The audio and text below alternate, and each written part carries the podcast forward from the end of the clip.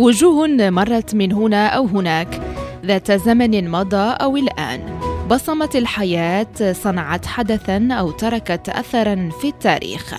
نحن نقص عليك سيرة إنسان يوميا مع حسن المولوع على إذاعة الأخبار المغربية ريم راديو.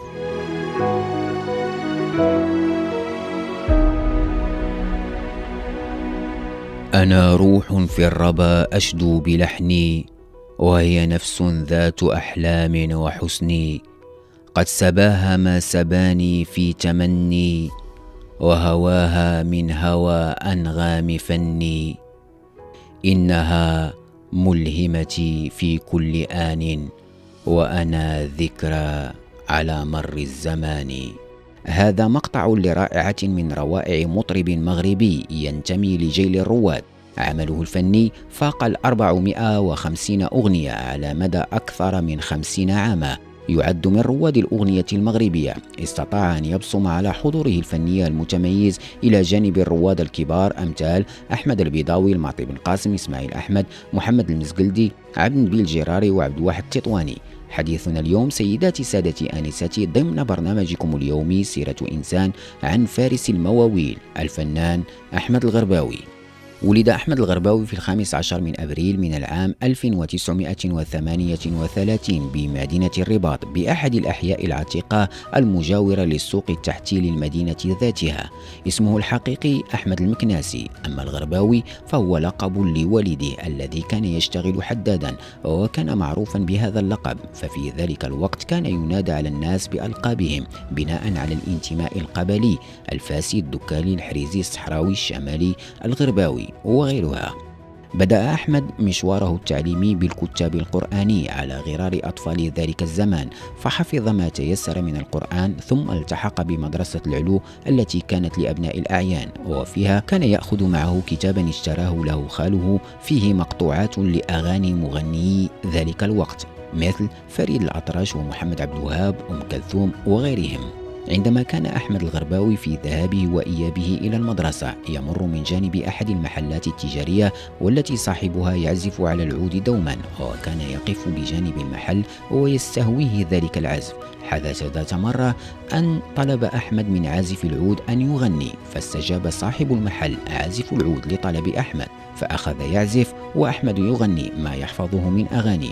أعجب عازف العود بموهبته فنصحه بالتوجه للمعهد الموسيقي. وبالفعل هذا ما حصل. انخرط أحمد بالمعهد الموسيقي مولاي رشيد بتوصية من عازف العود صاحب المحل لتنطلق المسيرة من هناك.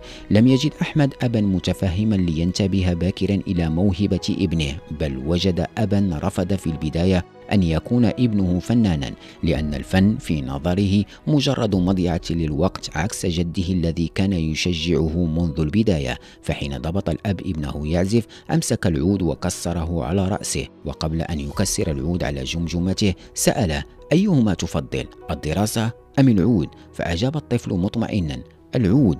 فوقع ما وقع وبعد مرور الوقت تراجع الأب وترك الابن يسير في موهبته. توقف أحمد عن الدراسة في الفصل الخامس من التعليم الابتدائي وعمل بالنهار بائع التذاكر في قاعة السينما ليتفرغ بالليل لمعهد الموسيقى. أصر على أن يواصل السير في طريق صعبة تخللتها أحداث ووقائع ليصبح وهو في عامه الخامس عشر عازفا على آلة الكونترباس في الجوق الوطني وفي عامه الثالث والعشرين من مطلع الستينيات أسس برفقة صديقيه أحمد بن موسى وعبد الواحد تطواني فرقة موسيقية جديدة حملت اسم جوق الشعب. وفضلا عن صوته الأخاد كانت ألحان قطعه لافتة سواء المكتوبة بالدارجة أو الفصحى مثل يلكوني بالنار بيني وبينك ألف خطوة غريب راني عيت بلغوها أمة ضاع قلبي ومناه وغير ذلك كثير. إلا أن الأغنية التي صار اسمه مرتبطا بها طيلة خمسين عاما من حياته ولا تزال هي الأشهر لديه بعد رحيله هي أغنية ملهمتي التي ألفها الشاعر المصري أحمد نديم الذي كان مديرا لمدرسة بالرباط. كانت القصيدة تتألف من 36 بيتا. اختار الغرباوي منها 12 فحسب قام بتلحينها في الأصل من أجل صديقه الفنان عبد الواحد تطواني غير أن غيابه عن موعد التسجيل جعل الملحن أحمد الغرباوي يسجلها بصوته. وفي سهرة تكريمية له غنى التطواني ملهمتي بشكل مذهل وبصوته القوي الذي يتلائم كثيرا مع النصوص الطربية المكتوبة بالعربية الفصحى. منذ العام 1997 بدأت محنة أحمد الغرباوي مع المرض بعد أن أصيب بشلل نصفي.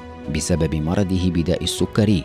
وقبل ذلك تعرض لحادثة سير في الطريق الرابطة بين تطوان والرباط في العام 1979 غير أن الرجل ظل محافظا على ابتسامته وروحه المرحة حتى في أصعب الظروف. في صباح يوم السبت العاشر من يناير من العام 2009 وبأحد مستشفيات الرباط توفي أحمد الغرباوي عن عمر يناهز الواحد والسبعين سنة. وبعث صاحب الجلالة الملك محمد السادس حفظه الله برقية تعزية إلى أفراد أسرة الفنان جاء فيها. إن رحيل هذا المبدع الملهم لا يعتبر رزءا فادحا بالنسبة لذويه وأقاربه ومحبيه فحسب. وإنما يعد خسارة لا تعوض بالنسبة لأسرة الفن والطرب التي فقدت بوفاته رائدا من رواد الأغنية المغربية الأصيلة.